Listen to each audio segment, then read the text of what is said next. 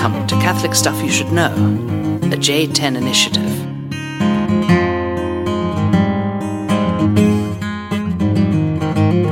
Queridos hermanos y hermanas, bienvenidos a Catholic Stuff You Should Know. Bilingual edición. You, may, you still got the Spanish, man. Well, the reason why I have the Spanish is because something amazing happened today. This is Father Nathan Goebel. This is Catholic Stuff You Should Know. Bilingual edition. And uh, Father John, less bilingual. Less Than- bilingual. Less bilingual. I was telling the guys the story today of how I learned the the verb molestar Uh-huh. in the uh, confessional because kids would come in and talk about everything's molesting, and I was like, uh, and then it was, oh, okay, it means something very different Yes. in Spanish. So it just means to bother. To bother. Yeah. Yeah. So Yeah. No me molestes. Right. Yeah, don't bother me. Exactly. So, Um, so today, uh, we buried a great. Well, we didn't bury him. He's he followed my instructions and he went the cheaper route and did the casket rental followed by the uh, casket rental followed by the cremation. Yeah, Yeah. I mean, it's not necessarily the cheaper route. Cheaper route is to go to the crematorium and uh, get cremated in the same place where they cremate dogs jeez. morons. Anywho, um, so uh, so I I said you know you should you should have the body for the funeral, and then if you want to be cremated later, that's fine. So he decided to do that. Owen, and then Owen had his whole family. He's got nine kids. Um, they got some wild men in that family, and uh, one of them uh, is uh, currently uh, he bought a house in Belize. Okay. So I'm talking to him about you know Belize, and I was like, I was like, oh, that, he's like, have you ever been down to Belize? And I was said, I said, no, the the furthest south I've ever been is Merida. He's like Merida. He goes, that's crazy. That lady over there is from Merida. Her name's Yvonne, I think Yvonne Lopez or Yvonne Ortiz. She is the Jane Fonda of Mexico. Merida? Of Oh. Mexico. She did all these workout tapes. No way. Yeah. Did you say como te quiero? I About- said about Merida? exactly, and she was like, "Oh my gosh!" And then I told her about the cologne and Did the she- cocoa. The real question, the most important question is, did you ask her, do you know Luis Enrique Zapata Casadas? I didn't. I couldn't. I, I. I didn't have the opportunity. Oh my man. Well, I should have. Luis Enrique Zapata Casadas was my mother's boyfriend Right. in Merida. She and the Katzen twins, this is circa 1970. This is on a. This is on a bingo card in Catholic stuff lore. I mean, Catholic- you've told this story so- 1973. Yeah, they're down there. They all get boyfriends named Luis. Luis and Luis and Luis within, because they didn't have enough money. right. Luis Enrique. So I've been looking for him. Apparently he works for NASA. So maybe he'll listen to the podcast Anywho, someday. so she was very happy, and then she even knew tacos árabe. Now she must have been shocked. Did you tell her about El Colon? Oh yeah, she knew all about that, and I was, and I was like, yeah. And then she goes, "My husband loves the coconut ice cream." I said, "Well, that was Father John's favorite. That was I the like best. the elote, the sweet corn." and she goes, "Your Spanish is so good, Father."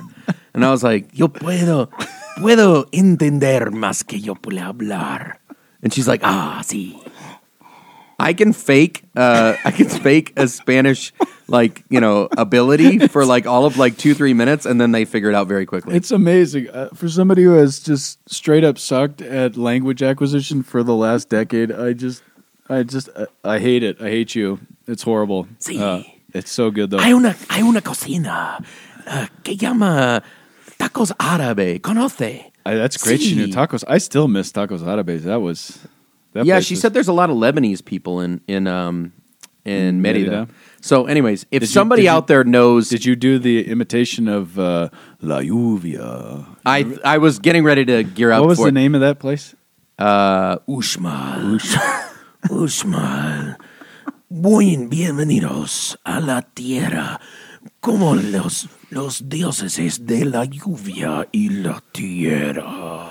And what was the name of those horrible sandwiches they fed us? Remember they snuck us up on the roof that one night for the party and Well, they're called tortas. Oh, tortas. But they're but they were like they they were not exactly the most amazing sandwiches in the world. They were very happy about them. I think the one guy was more excited about drinking a two liter of Coke by himself. Because we literally only got potato salad at one meal, like potato salad First- and saltine meal. crackers. Oh man, that was that was ten years ago. So the backstory Yeah. behind this, very briefly, was um, Goebel, Father Brian Larkin, myself, Father Jason Wunsch, Father Joe, Joe Grady. Grady. All seminarians end up down in Merida on this totally makeshift kind of fly by the seat of your pants, and we two guys end up working in a parish. The other three and three of us ended up in prison, aka the seminary down there, which was very kind of tightly run. Ended up being great, um, but man, what a wild ride! The guys were great. the the The rules were a little intense. Yeah. You know, they waited uh, about two and a half weeks to tell me uh, how to turn the water heater on whenever you take a shower, uh, which was the least of my worries because Right, because it was 140 degrees. I know, but in my room it was cold.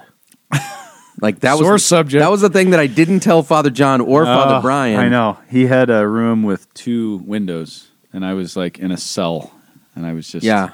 Father John was in pretty much like a clay pot, like one of those chimneas. Um, and I was in like I had a cross breeze. I mean, it was like it was actually chilly. I needed I needed a blanket at some point. I know.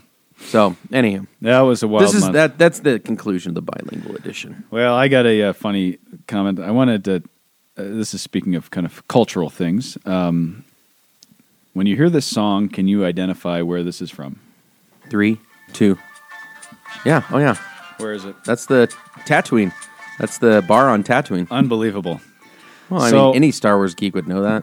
Well, I've been trying to impress the Star Wars geeks in the seminary, but it's on Tatooine, and it's not Jabba's, right? No. that's a different place. Right. So I'm I'm making this whole point to impress Sam Munson and all these other Star Wars nerds, and mm-hmm. I totally they're just looking at me like Yeah. That was- you tried to say it was Jabba's? I was sitting at Jabba's palace. Jabba's But palace. Here's the thing, though. I mean, they should note that uh, Jabba was on Tatooine because in the remastered version, they added a scene with Han Solo that was cut with Jabba the Hutt, which was totally lame, and it was like thin Jabba, and nobody believes in a Nobody thin believes Jabba. that. How many times do you think you could hear this song before you start losing your mind, like on repeat? Twenty Okay. Well, I listened to it nine times in a row in a row. because the lifties at Paradise Basin at the back of Crested Butte Ski Resort were trying to run us out of there. so they put this on, and the first time I heard it, I was like, "Oh, that's funny. What is it?" We couldn't place it. I was with with uh, a couple other people, Phil Bartline, Andrea, and we just couldn't figure it out. And I was like, "I think this is the song in my nephew Micah's head on repeat." He's a middle child. Yeah, This is kind of the world he lives in. continuing to. Yeah, just kind of. Then they play it again, and again, and again. and Why were they again, trying to get you out? Because they wanted to close the the bar and everything. Oh, I see. Yeah, I have never seen that tactic before to like pretty good. shut down a bar, just play the Cantina Band song. Hmm. So I've given up hope of impressing seminarians who are into Star Wars, like our soon to be deacon Sam Munson. Shout out, great guy, but he just he just looks like he just goes like this. But see, the Don't thi- try. The thing is, Eusterman's just as bad. I was I was into Star Wars. I watched the three Star Wars, and then they came out with three more that were horrible. Right. And they were like, "You're not into Star Wars unless you actually watch those other ones too." And I was like, "Yeah, but they were bad."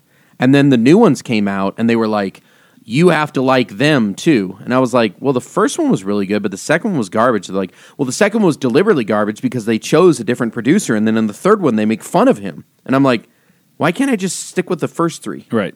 You know, Exactly. like, do you have to like these others?" Right, I know, but that's a that's a crew hard to get into. I just you know? I just imagine them talking about American Girl dolls. You know, they're like they're like, oh no, I like the new American Girl dolls, but the old American Girl dolls are like the new American Girl dolls, except they have different plot lines or whatever. And I'm just like, you're total loser. that whole thing was just a little creepy, wasn't it? Like to have dolls, American Girl dolls, yeah, yeah, made after yourself, yes. right? Isn't that what they did? My sister had one. I think they're yeah, they're kind of voodoo esque, Yeah, kind of creepy. exactly. And then you have to buy a special brush to comb their hair. Yeah, I mean, what a pain.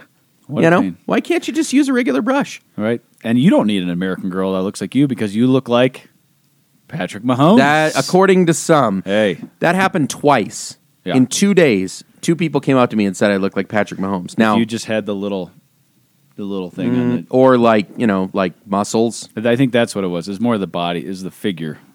You know? Yeah, I can see a little. I bit. got I got Seth Rogen for the longest time, but to graduate to Patrick Mahomes is very interesting. I told you that story before, right? Whenever I was on the L in Chicago, and uh, this lady walks up to me, this this big black lady cop, and she says, she says, "Hey, you look like one of the movie stars." And I was like, "Yeah, Justin Timberlake." She's like, "Oh no, you look like that Seth Rogen." Oh my gosh, you don't look like Justin Timberlake. You crazy? I was like, "Never mind." Never mind, lady. So Well, that's our that's our intro. that's a pretty good one. Pretty good one. Well, let's get to a boring topic. What do you say? Cantina band? I think we should get into it. No, this thing I can't listen to that song ever again. I think we should get into a 197th best topic. 197th best topic. Right. Am I going? I'm going. Yeah, you're going. Okay. Yeah, this is, uh, you know, you can tell when they're researched, when they're not, but uh, this is going to be more of a, 192nd, sorry. oh, you're looking at our ratings. We're only 191 behind Father Mike Schmitz. It's not a race. It's not a race, folks. It's not a race. We don't care. But we are losing. by 191 podcasts. I'm so proud. At least we're in the top 200 still, right? True.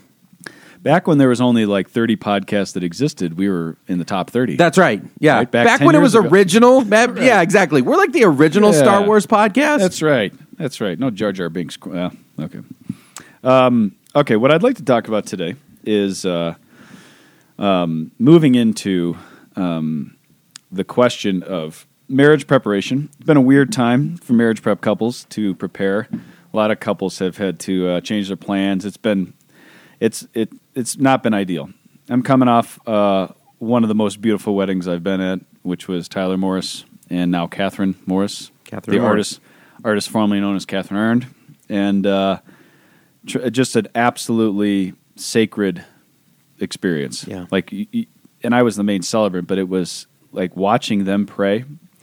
Um, I was like, this is uh, this is what it's supposed to look like.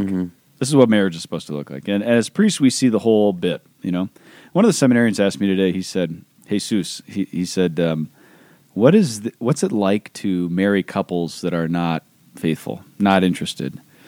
Is that hard?" And I was like, "It's hard, not in the sense that you're judging them, but because you've experienced weddings like this, where you know what it could be. Yeah. You know what it could be when when a wedding is focused not on the couple and uh, a bit of this kind of mutual self absorption of kind of look at how great their love is and celebrating that, which is fine in itself, but really about something that transcends them, namely that this reflects something of God and gives glory to Him. Um, and I so I told him I was like, it's not that I don't like that. Sometimes it's difficult, but very very rarely um, is it difficult. Most of the time, it's just it just you wish it was more elevated Yeah. more of a supernatural experience, more of a mystery for people. Um, and A lot- sometimes sometimes yeah. you can have all the parts that are there even for like the Catholic part, but they don't have the the the love. It's almost like they're marrying each other out of duty, Right. you know? Yeah. Like they almost look like they're scared, you know, entering into it. And then other times like as you said, like there's just a lot of intense, you know, kind of Lionel Richie staring into your eyes. your eyes. Yeah. So So, anyways, like you want to have both. I can't, I can't, I can't make you want to marry this person, but I also can't make you want to marry this person in the sight of God. Right. So it's nice to see them both together. it is, and um, it does happen. And uh, one of the joys of the last ten years of being a priest has been um, accompanying a lot of couples, and many of whom start here and and really deepen and grow in their faith. Um, and when they grow in their faith, it's not just kind of like um, an an enrichment process where it's like, ooh, now you have a, a new skill set to bring to your awesome marriage. It's like, no, it actually changes the way that you love. Like when you when you encounter God, changes the way that you relate to this person who you're about to vow yourself and your life to. So it's a, it's a really, it's not just kind of accidental or kind of a side kind of hey by the way it'd be really great if you went to mass and tithed and you know blah blah blah. It's it's actually this is going to radically refashion and reform the way that you actually love each other. And it's going to it's going to be something that's going to be deeper more sustainable and, and more profound. So But again, COVID land, uh, there's not a lot of resources uh, available, and uh, we used to do these retreats um, out here, but we haven't. Nobody's done retreats um, in a long while, and so what I wanted to do today was just cover some bases on uh, what uh, marriage is, and uh, two things that I have been kind of riffing on and talking with couples, and I'm going to bounce. I'm, I have a couple of a few couples that I'm working with. They're going to listen to this. They're awesome. I'm really happy with the the the few that I'm I'm um, getting to know and and walking with. They're getting married this summer. One of whom is Anna Stewart, you know, and Eric Hill, great Yep, guy. yep. Um, they're getting married in May, and then a couple other couples. Um, anyways, this is kind of contributing towards what would have been a marriage prep talk. Um, and I want to make two points. Uh, the first one is something that I've been thinking about more recently in light of some kind of situation. And then one is just the old marriage talk, the old bourbon talk, we used to call it back in the day. You're going to do that now? no, I'm going to do a mini, mini version. Okay. Yeah. I was going That's to it. say. Yeah, that's a full. We've actually done that topic before, but um, The bourbon talk? the bourbon talk in modified versions. Yeah. The bourbon talk is called the bourbon talk because uh, one guy, one sucker of our friends who would be on this retreat, um, it used to be me, and then it was you, and then it was Larkin, and Never done it. You never done it. The bourbon talk is you- Deliberately. You, pour a tall bourbon because uh, you're the guy who has to tackle all the issues that nobody wants to hear. You just fire right through them. So we'll kind of come to that in a little bit, but the first point is one that I uh, I've been thinking about more and more teaching ecclesiology. So I teach this class on the church, and um, I'm just struck constantly by the fact that we are living in a time where we don't understand what the church is, and we don't understand how the church relates to Christ, and that creates a very complicated relationship for us in terms of being daily or, or weekly or monthly or practicing Catholics, and especially in a time of clerical scandal. Say to yourself, what is this thing? It looks like an old institution, archaic, outdated, corrupt, run exclusively by celibate men. To which a couple that I was working with recently said to me, um, just to be clear, we don't really think you have uh, anything to say to our marriage. And what they meant by that was, we're getting married, you're not married, you're part of this institution, and uh, so we don't expect you to be able to say anything. And, and, and it was said in such a way, it was like, don't, uh, don't try and speak into this. I don't think you can understand the kind of passion that we experience for Right. one another. Right. And the guy was not Catholic, and, you know, these things are forgiven, and they've since moved on and done their thing. Um, but that, that woke me up, and I was like, that's a very interesting comment because, in one sense, you're right. I have very little to, te- to, to tell you about the, the kind of practical details of married life. In fact, I have, I have none. I've, you know, other than the fact that we spend all day, every day, hearing the confessions of married people, um, preparing couples, working with with. I mean, our whole life is just working with relationships. Ninety percent of which are married. So it is a funny thing to say. You have nothing to say to this, and uh, and also it's like, well, what what is marriage preparation? And that's why the with this particular couple, the the floor just fell out because it was like, Wow. if I have nothing to say, and you're not, you have no desire, no openness, no commitment. Let's just call a spade a spade, and just you go your way, and I'll go my and way. And we'll find you somebody who can actually prepare you that you would actually trust, which is probably a lay couple. right. Married. Right. Well, that would be a that'd be a more pastoral approach than what I did. So, um, but the the point was, what does the church have to say about marriage? And uh, I think the answer is everything, because the church is a marriage. The church is in a marriage. The fundamental reality of the church is not a sociologically constructed group of people. It's not. It's not an. It's not an aggregate of Catholics. That's not what the Catholic Church is. The church is the mystery of of a nuptial mystery whereby creation is wedded to God in grace. The church is, as uh, St. Augustine says, mundus reconciliatus. It's the world reconciled to God. And the fundamental image that we have is twofold that it's bride and body. And as I tell my guys in ecclesiology, the way we understand the bridal motif of the church is in Mary, how we understand the bodily motif is in the Eucharist. So everything is nuptial, everything is marital. Um, and the church radiates as this mystery, and you see it from Genesis all the way to Revelation. The church is the mystery um, of God's marriage, of the wedding, so to speak, between creation and the Creator. That's a deep mystery. Now, you say to yourself, well, what does that have to do with me? What does that have to do with my life? Well, it's nice to start with kind of like just the basic presupposition. And I don't know if I would I don't know if I would say this if I was 25. I don't think I but it it's nice if if a couple says I, I don't think I've you don't hear this very often, but when they say well, we don't actually know what marriage is. Like we don't know how to do this. And that's why we're here. We want to prepare for something that we don't understand. And uh, to which we would say, yeah, we don't understand it either. I don't understand it.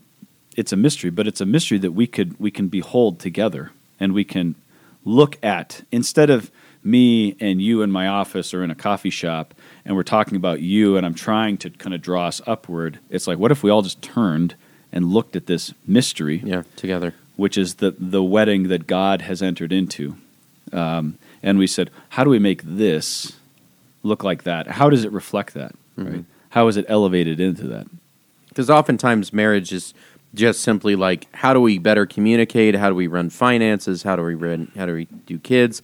How do we have better sex? Like, I mean, truth be told, as I'm looking at the rankings every once in a while, I will look at some of the marriage podcasts because I just want to know, like, what are the kinds of things that married people are talking about? And uh, I, I haven't seen a single one of those marriage podcasts like referencing the mystery of you know Christ's nuptial love for the the church. Right. Which, if that's the source and foundation, then in some sense we're we're we're missing out on on gazing upon that when we're just caught in the minutia of you know how do we how do we how do we fight better you know how do we reconcile We're not really. I mean, those are those are important questions, and They there's a are. there's a lot of habits and skills that form around it, but it's like we're missing the the most basic question, which is if I was to ask any couple that I've worked with over the last decades, like, what is marriage? You know, if we had them all in a room and we were doing a retreat, and you just pull it up and say, "What is marriage?" It's tough. It's like, well, you're doing it and you're entering into it, and this is the most natural and obvious thing for you to pursue, but you also don't know what it is. And I, I don't know what it is.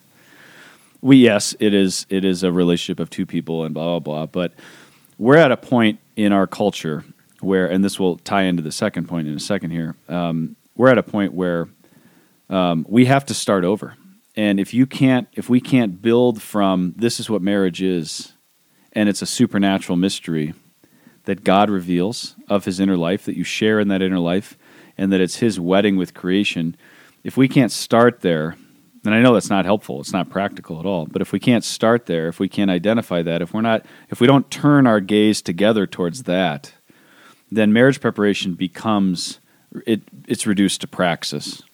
Here's best practices yes and uh, there are a lot of good couples who can help with that, and that's really important. But my, I don't know if it's making sense about the kind of looking at each other in marriage prep meetings instead of turning towards God, and that's what I felt happened, and literally it happened because uh, Catherine and uh, Tyler wanted an ad orientem wedding, mm-hmm. which you don't have to do, but that that was what they wanted. So I was facing the crucifix.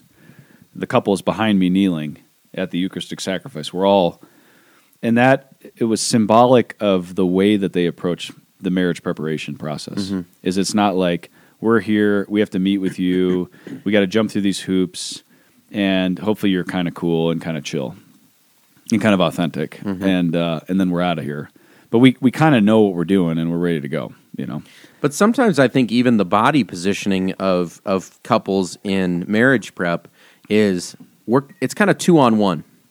We're already a couple. You're one guy. You just kind of tell us a few things. We're going to ultimately do it our, our own way. What you're saying is that all three of you are facing in the same direction right and I think that uh, there are there are multiple postures in marriage prep that I think are really beautiful. Um, one of them is when you make the couple face each other, and you say, "I want you to tell this to her," or "I want you to, you know, explain this to him." in the FOCCUS inventory, I think that's really helpful. Instead of you explaining to the priests why you put an answer down or to the deacon or whoever else, say it to your future spouse. In in that regard, like you're actually communicating yourself to the other um, that allows them to reverence like you know who you are and how you're feeling. But then in the actual event of the marriage, having received everything of who you are, we're all going to turn towards Christ instead of just the two of us are going to gaze into each other's eyes the whole time. Right. The last thing I'd say is uh, when my buddy Trevor got married, he got married in a Protestant church. He's not Catholic, um, but uh, there were some Catholics at the wedding, and I looked through the program and it said they're going to have communion. And I said to the two Catholics that were there with me, "Hey, um, we don't believe in intercommunion, so whenever it happens, like, don't go up." And they're like, "So how are we going to know?" And I was like, "I'll just tell you, just like stay seated or whatever." Communion for them was uh, Trevor and his wife, I don't remember her name, um, staring into each other's eyes while a song played. That was communion. And it's like the communion of marriage is not just your love for each other. The communion of marriage is the desire to to be pointed towards the source of all communion, which is Christ's death Right. and resurrection. So that's what you're ultimately like trying to get them to commune with Right. and each other. Right.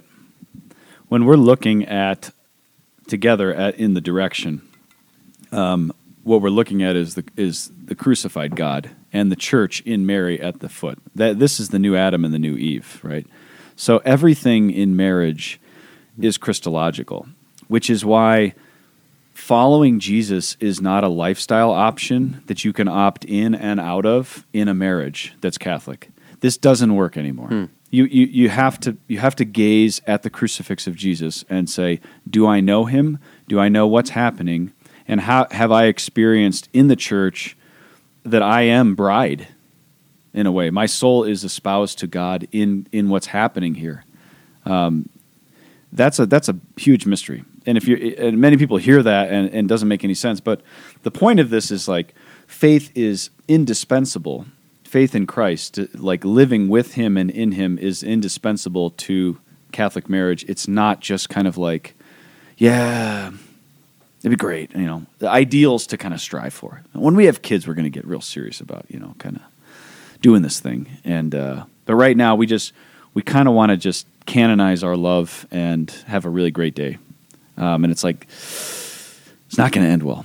It's just not. That's just not enough. It's, not not, enough. sufficient. Yeah. There's no culture that can sustain and kind of carry you anymore. It's not gonna. It's not just that it's not gonna end well. It's that it's not gonna begin well. Right. And you actually want them to trend in a direction, and it's not just into deeper, passionate desire for each other. right. That's that certainly is helpful.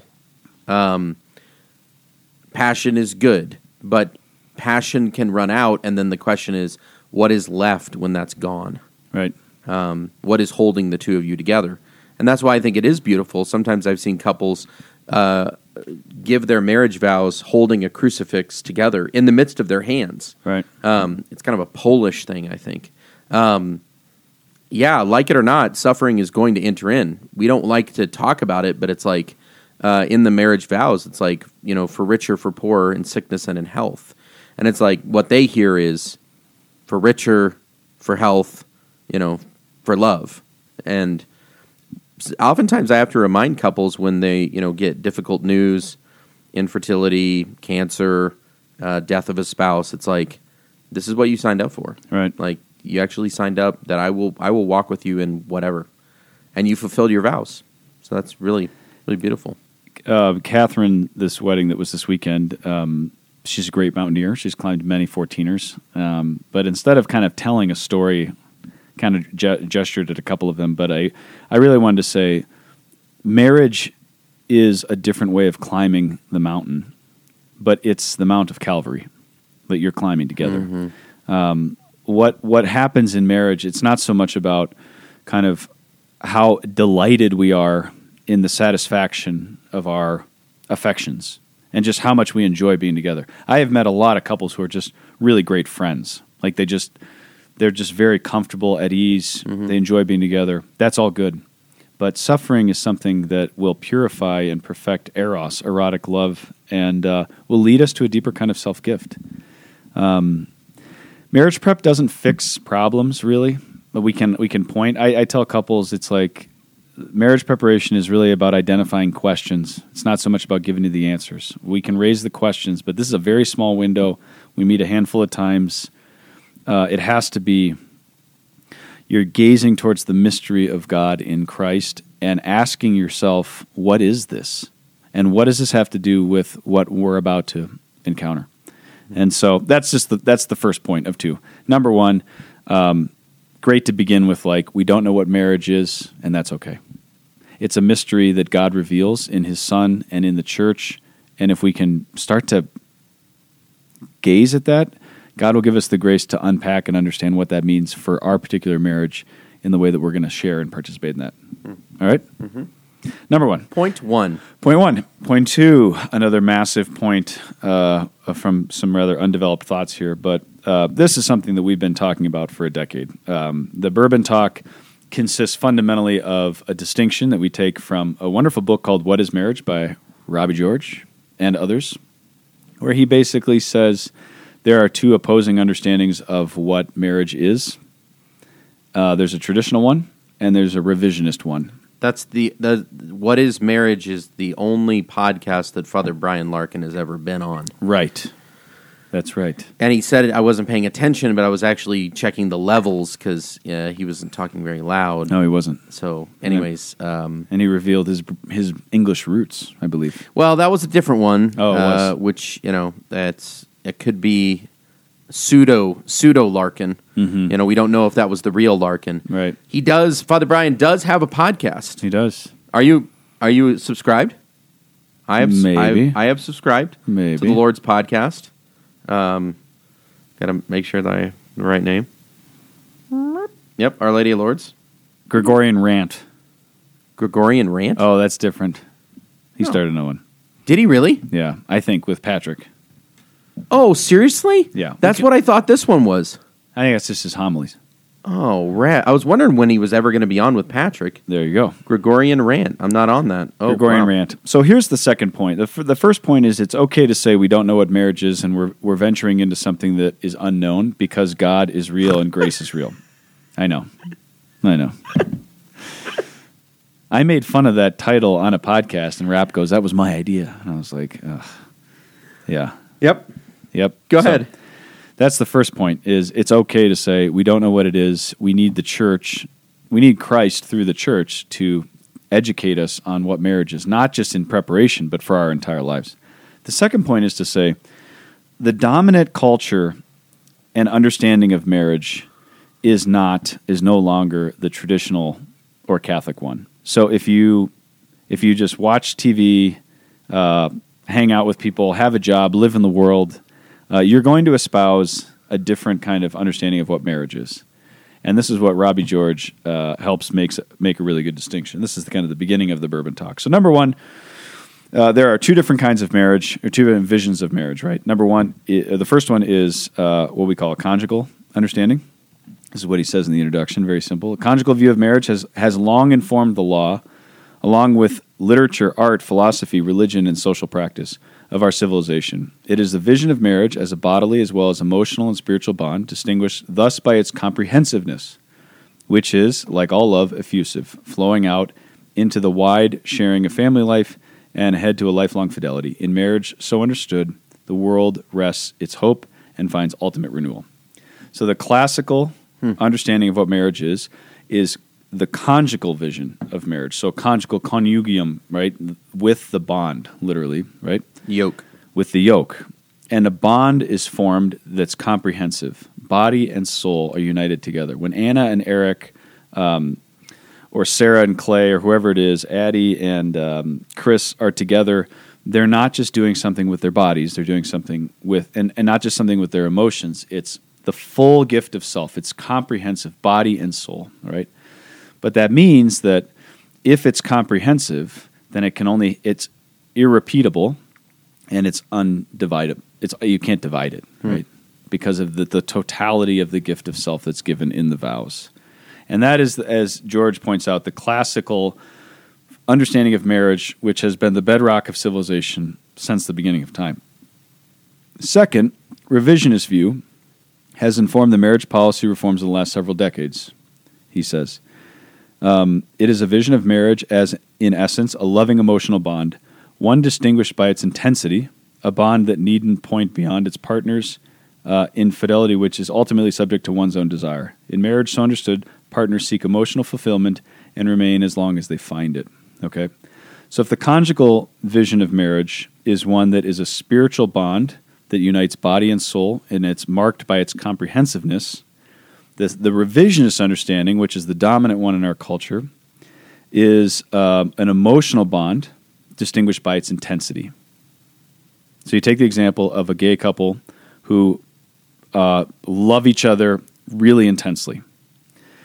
Uh, the revisionist understanding would say, well, that that is marriage. Mm-hmm. Why would you not? How could you not give them marriage? Sure. Versus the the conjugal view of marriage would say, uh, two men or two women are not capable of entering into a conjugal relationship because they cannot give of themselves and enter into the totality of self because of the complementary of sexes, which is required for full unity, bodily, not just spiritual or emotional, and also one that that is fruitful. That's the reason why. Right. Okay. And so I think that they, um, yeah. So George is just so clear about this. He just kind of lays it out very, very distinctively. You either understand marriage to be a bond that is marked by comprehensiveness, body and soul, completely, and is indivisible and irrepeatable and unbreakable, or it is this revisionist understanding, which is it's an emotional uh, uh, connection that's marked by intensity. Why can't a gay couple have an indivisible, unbreakable bond? Because it's impossible to put these two bodies together and to create children, which is the fruit of and the purpose of marriage. Yeah. Procreation and unity. And unity. So, I mean, it's it's one of those things that's like this is a personal reality and we're we're we're saying like the persons aren't just emotions. The persons aren't just passions. The persons aren't just um, sexual gratification. It is the the ability to be joined, to be conjugated, uh, and that conjugation leads to this indivisible permanence. Right. But just the mere marital, just the mere act sexual act doesn't mean that you are married. That act within marriage conveys a different reality. That's Right. what we're trying to allude Exactly. So exactly. I think that's I think that's it's important because sometimes people are very careful to be like, well, they do love each other. It's like, well, I believe that they do have a care for each other. I don't. I'm not denying that. But uh, what is it that we are denying? It's the capacity to be able to enter into that permanent union. Right. And many people are just they they won't they won't allow for that, which is why we end up with that revisionist definition of marriage. Right. To allow for, you know, uh, two men, two women. I don't know, one man, one woman, and then if you don't like her, another man, another Right. woman, or another woman, another woman. And the uh, um, the reason why people outside of the church get so frustrated at us is because we, as Catholics, many of us espouse a revisionist understanding of marriage, and the contraception culture in Catholics is is very dominant. And what that says is procreation doesn't matter. We're in control. We decide how many kids we have. Well, guess what that looks like? That looks like you're saying the exact same thing.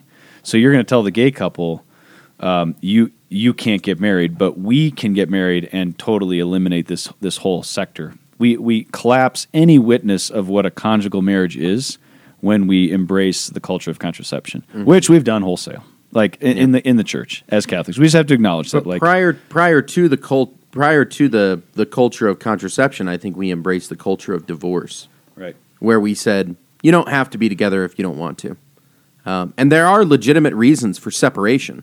The church has always said that you can separate for reasons um, that are uh, you know dangerous to yourself or to the the children or whatever. But to just say you can set this other person aside, you know, and divorce them and then find somebody else, that's where we really have a problem. Yeah.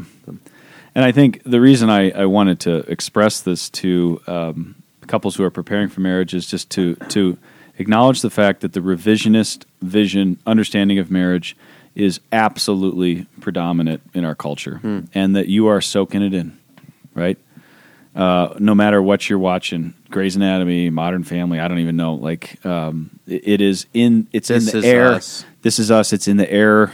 It's in the water. Everything. Like, um, and if you don't really start to ask those questions of what is a conjugal vision of marriage, then you're going to do all the Catholic things, and you're going to enter into an. It's going to be a nice Catholic ceremony, and we'll say some nice things about you, but you're not going to witness to that first point, which is it'll never reconnect back to the mystery, which is at the heart of your marriage, which is the marriage of God and creation, mm. which is Christ and the church, and that's that's the invitation. I'm thinking about this particularly because after uh, I've been reading Anna Karenina by Tolstoy forever, um, but I'm almost finished, and and I tell you what, he is an amazing writer. Um, Larkin once described Anna Karenina as uh, um, desperate Russian housewives, which I thought was kind of funny um, and understandable. There's a bit times where I'm like, why am I reading this? But Anna Karenina is a woman who is living both in a conjugal vision of marriage and a revisionist vision of marriage, right? And I don't know. I've never read it. she tries. She's a married woman who falls in love with a guy. Vronsky is his name with a V, not G. Vronsky, and uh, so she's torn between. And divorce is not really legal, and there's all these kind of com- the complexity, but the, it completely rips her apart. Um, and it's a it's a tragic story of. And I haven't got to the end of it, so don't tell me the end. But um, I haven't read it. you haven't read it, okay? But it's You're safe. It just shows how um, how radically destructive it is if if we try and go back and forth between these two things. Um, Vronsky doesn't marry her, and she lives in perpetual fear that he's going to abandon her because he's charming and good looking, and he's obviously probably talking to these other women, and she becomes so obsessed um, because there's no there's nothing permanent. And uh, when you read a character like this and you study her pro, her psychological profile, you realize how beautiful the permanence of marriage is. Yeah. Which is why God hates divorce, right? Which is scriptural. Like, and it's not that he doesn't he doesn't hate divorced people, but the concept of divorce, the the breaking down of what is meant to be this bond that is. Uh, what happened on Saturday was a bond that no one can take apart, no one can can render. It's sealed. They're sealed together for life and it's the, and, and the unity of marriage is so profound for that reason. It's something that we don't even understand. And likewise with with procreation, uh, when we start to contracept or we just kind of re- revise everything, take control, medically, kind of you know manipulate our bodies into doing things that they're they're not supposed to. Um, we lose the the grandeur and the magnificence of it. Now, does that mean we're not responsible and thoughtful about um, the the Number of number of children? spacing. Absolutely, that's essential. But just that sheer grasping for power, um, which happens in a contraceptive mentality, is so tragic. And I, I think that the, the whole gay marriage uh, debate has been framed around this revisionist understanding of marriage, which, if as so long as in the church we buy into it, we're never going to be able to clearly delineate what this actually is. And worst of all, we're never going to point back to Christ, which is the whole point of the whole thing. Right. And I think that it it it's interesting because when you talk to certain people, it's like they have a right to be married, and um, they were like, why would the church not allow these persons to experience happiness um, that is only found in marriage? And I'm like, so Christ wasn't married, so was he denying an essential aspect of his person by living a celibate existence? And they're like, yeah, but he was different. It's like, yeah, but that's the life that we all aspire to. Like that's the life that all of us are are called to live in some in some form. And for some people it's just like that's just too hard. You know, that's just that's just not going to happen. Like, well, then we've given up on the possibility of of uh, an evangelical life. Yeah. and um, I, I think the church actually says it is possible. Yeah. And so, anyways, I think it's important to to bring up again. Um, I would say that as as time goes on, we we imbibe certain half truths, and it's like, oh, that does sound kind of right, though.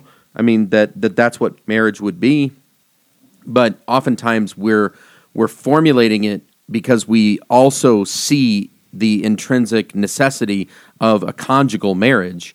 And we're also saying it's also important to have emotion and passion and whatever. But then eventually when people get rid of the conjugal aspect of marriage and just have the emotion it's like wait a second i was saying both. Um, so i think it's important to go back to it and just say what are we about? And- Absolutely. Uh, marriage preparation is a time of uh, of real growth. Uh, it's a very intensive. It's there's a lot of stress, but the temptation, and this is the final point I'll make, is to just obsess over uh, the details that don't matter. And they, there's an industry that has been created to wedding. make you obsessive Yeah. and to take your money. wedding planning And if you go through and you've got the perfect centerpieces and all this different stuff, but you you don't know what the word conjugal means in terms of a conjugal definition of marriage, then we failed you, right and we need to do a better job of that. Are you going to struggle with contraception? Are you going to struggle with sleeping together? Are you going to struggle with chat? Of course. Are we here in the struggle? Absolutely. Right? That there's no deal breakers. It's just, but that openness, that desire to to move beyond oneself and back into the mystery of God. That's that a lot can that can happen. And uh, so I hope this is not just kind of hammering the old, kind of the old five things that everybody hates talking about, but um, but really an invitation to uh, a new depth and a new kind of mystery. All right, there you go. worth it Shout out. Can we just go full circle for a second? Because that's what I was saying. Oh. Guess who was reading Anna Karenina? Joe Grady in Merida. in Merida? He was. Oh, he was. He was sitting in a hammock reading uh, Anna Karenina. So, course he was. anyways, Well, that's uh, That's full is- circle. That's full circle. it's full circle. You know what else is full circle? Jabba the Hutt.